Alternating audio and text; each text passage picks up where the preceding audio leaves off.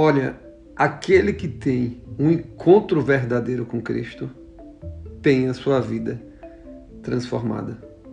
Uma pessoa não pode ter um encontro com Cristo, relacionar-se com Cristo e permanecer da mesma forma. O próprio Jesus, quando falou com Nicodemos, deixou muito clara a questão do novo nascimento. Necessário é nascer de novo. Há um novo nascimento.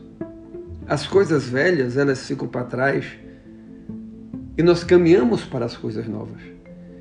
Não temos como andar como o mundo quer que andemos e andar com Cristo. Não, isto é impossível. O próprio Jesus, no capítulo 14 de Lucas, a partir do verso 26, ele diz: Se alguém vem a mim e não aborrece a pai, mãe, mulher, filhos, irmãos, irmãs e ainda sua própria vida, não pode ser meu discípulo. O Senhor está dizendo aqui que o amor a Deus deve estar acima de todas estas questões, acima de todos esses relacionamentos, acima de tudo aquilo com que nós estamos envolvidos. O amor a Deus está acima de tudo isso. Logo, eu não vou nem questionar alguma dificuldade que eu tenho, algum problema que eu tenho, algum peso que eu acho que eu carregue.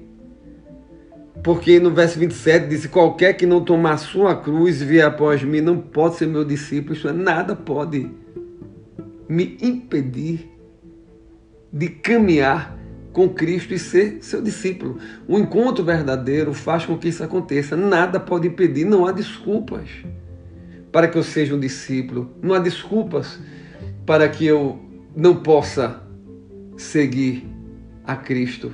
Eu tenho que seguir o Criador. Porque a minha vida, quando eu tenho encontro verdadeiro com ele, com ele, com Cristo, é transformada. E se ela é transformada, algumas coisas perdem valor e outras ganham valor, passam a ter valor. E eu sou capaz, inclusive, de renunciar a mim mesmo, as minhas coisas, para fazer a vontade de Deus, porque o Deus passa a ser o meu referencial. Eu passo a amar a Deus acima de todas as coisas. Depois Jesus começa a falar para exemplificar duas histórias. Primeiro ele diz: Pois qual de vós, pretendendo construir uma torre, não se assenta primeiro para calcular a despesa e verificar se tem os meios para concluir. Para não suceder que, tendo lançado os alicerces e não podendo acabar, todos os que a virem zombarão dele, dizendo: Este homem começou a construir e não pôde acabar. O que é que Jesus está dizendo?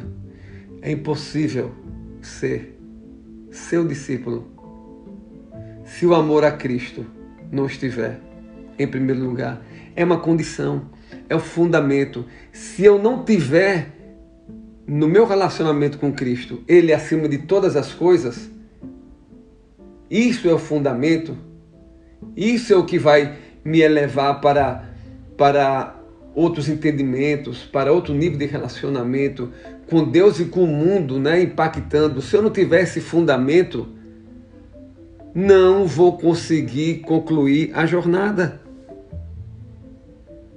não vou conseguir alcançar os objetivos estabelecidos. Porque existem condições, existem, como para a construção de uma torre, a necessidade de calcular a despesa, verificar os meios para concluir, existe essa necessidade.